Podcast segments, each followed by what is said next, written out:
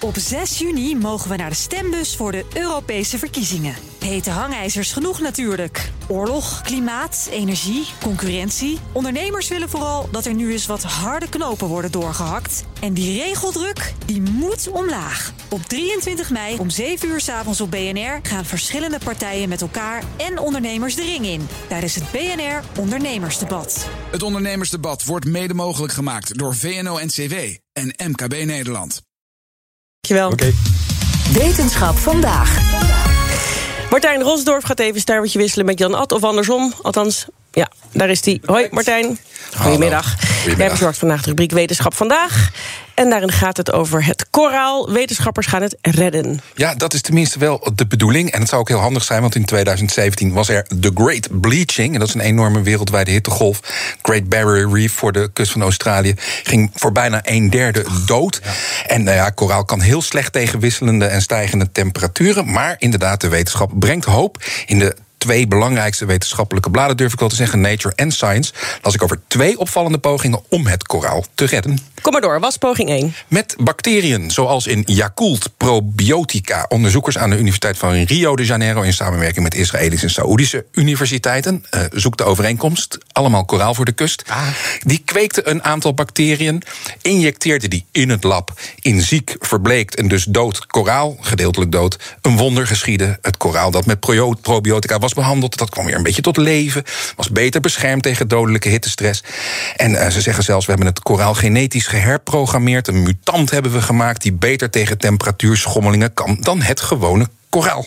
Dat klinkt mooi, maar ook een beetje als een intensief klusje. Ja. Als je even kijkt naar de Great Barrier Reef, dat is kilo, honderden kilometers lang alleen al, laat staan breed. Goed, maar toch een fantastisch idee. Is dat koraal dan nu gered? Nou ja, ik heb even, heel erg even, heel uitgebreid zitten bellen met dokter Erik Meesters. Hij is marine-ecoloog, verbonden aan de Wageningen Universiteit. Hij kent het onderzoek, de publicatie. Hij vindt het prachtig onderzoek. Hij twijfelt wel een beetje inderdaad aan de praktische kant om het plan uh, te verwezenlijken om met probiotica het wereldwijde koraal te gaan redden. Het is, het is een goed idee misschien. Ja, alleen hoe, doe je, hoe ga je dat in de praktijk brengen? Dat lijkt me wel, uh, wel heel lastig. Met, uh, ja, met, ja, als je het alleen op het groot barrière hebt, heb je het al over 2.500 uh, kilometer lange rif. Dus ja, je kunt niet zomaar al die koraal, koraal een injectie geven of zo. Kijk, ik, ik had ook gewoon marine-ecoloog kunnen zijn, hè? 2000 kilometer, inderdaad. Ja. Hij had het zelf ook graag anders gezien, dokter Erik Meesters. Maar gelukkig gebeurt er meer op het gebied van koraalreddende actie. Ja, want je had het over een tweede publicatie. Ja, in Nature, heel mooi artikel met plaatjes erbij. Vind ik altijd het fijn. Voor de kust van Australië hebben wetenschappers een apparaat gebouwd op twee aan elkaar gelaste veerponten. Het is een soort waterkanon, een soort omgekeerde straalmotor van een vliegtuig. Ding blaast hele kleine druppeltjes water de atmosfeer in, met daarin natuurlijk zoutkristallen, want het is zeewater. En door die opstijgende warmte die daar sowieso is, gaan die kristallen heel ver omhoog en blokkeren ze het zonlicht. En dat is weer een perfecte manier om dat dodelijke bleachen te voorkomen. Simpel. En in Nature schrijven de onderzoekers: het werkt. De zon wordt wordt inderdaad geblokkeerd en ons kanon werkt uitstekend. Dit heb je natuurlijk ook voorgelegd aan die koraalwetenschapper die je net sprak. Ja, Ziet u er wat in? Nee, marine-ecoloog Erik Meesters was ook over dit plan niet heel erg enthousiast. Kijk, lijkt me waanzinnig. Moet je je voorstellen, uh, zo'n zo'n apparaat zal enorm veel stroom uh, nodig hebben. En dan hebben ze er duizenden van nodig.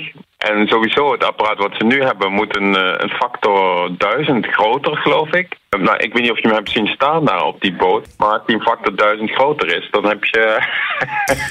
dan, dan zinkt die boot, laten we dat maar zo ja. zeggen. Praktisch ja, je kunt je afvragen, is het nou niet gewoon makkelijker als we allemaal proberen iets te doen aan onze CO2-productie? Ja, er is gewoon zo'n zo'n ongelooflijk optimistisch geloof in de, in de wetenschap. Maar uh, ja, straks dan hebben we die CO2 en dan in de, in de atmosfeer.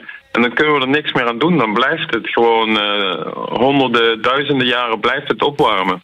Dat trekt nog niet zo goed door, uh, volgens mij, tot de meeste mensen. Uh, wat een somberheid. Een wetenschapper die zegt dat we niet te veel moeten vertrouwen op het werk van zijn collega's. Nou, hij draagt toch ook wel een simpele oplossing aan. Hij zegt een land als Australië moet stoppen met CO2 uitstoten. Dat zal pas echt snel en efficiënt helpen. Australië doet helemaal niets aan het klimaat, zegt meesters ook. Behalve af en toe wat geld geven aan onderzoekers met een heel groot sproeiend kanon. Om te kunnen zeggen: kijk, we doen heus wel iets. Zijn woorden. Hè? Hij verwijt overigens die onderzoekers echt helemaal niks. Hij zegt letterlijk tegen me: die moeten ook hun gezin eten geven. Ik wil die onderzoekers die doen allemaal ontzettend hun best.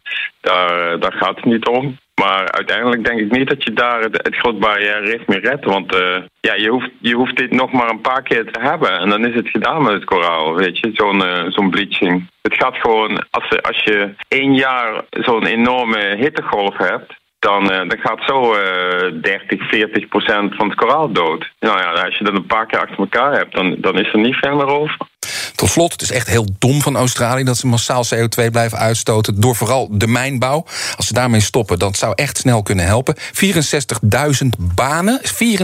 64.000 banen zijn direct afhankelijk van het grote barrière. Echt waar, zoveel? Ja, en in de mijnbouw, er werkten ook honderdduizenden mensen ooit. Maar die sector is nu nog maar 40.000 mensen groot en, en dalende. Maar dat verklaart wel de sterke uh, lobby van de mijnbouwsector.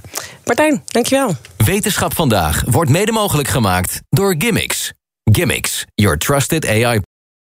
Op 6 juni mogen we naar de stembus voor de Europese verkiezingen. Hete hangijzers genoeg natuurlijk. Oorlog, klimaat, energie, concurrentie. Ondernemers willen vooral dat er nu eens wat harde knopen worden doorgehakt. En die regeldruk, die moet omlaag. Op 23 mei om 7 uur s avonds op BNR gaan verschillende partijen met elkaar en ondernemers de ring in. Tijdens het BNR Ondernemersdebat. Het Ondernemersdebat wordt mede mogelijk gemaakt door VNO-NCW en MKB Nederland.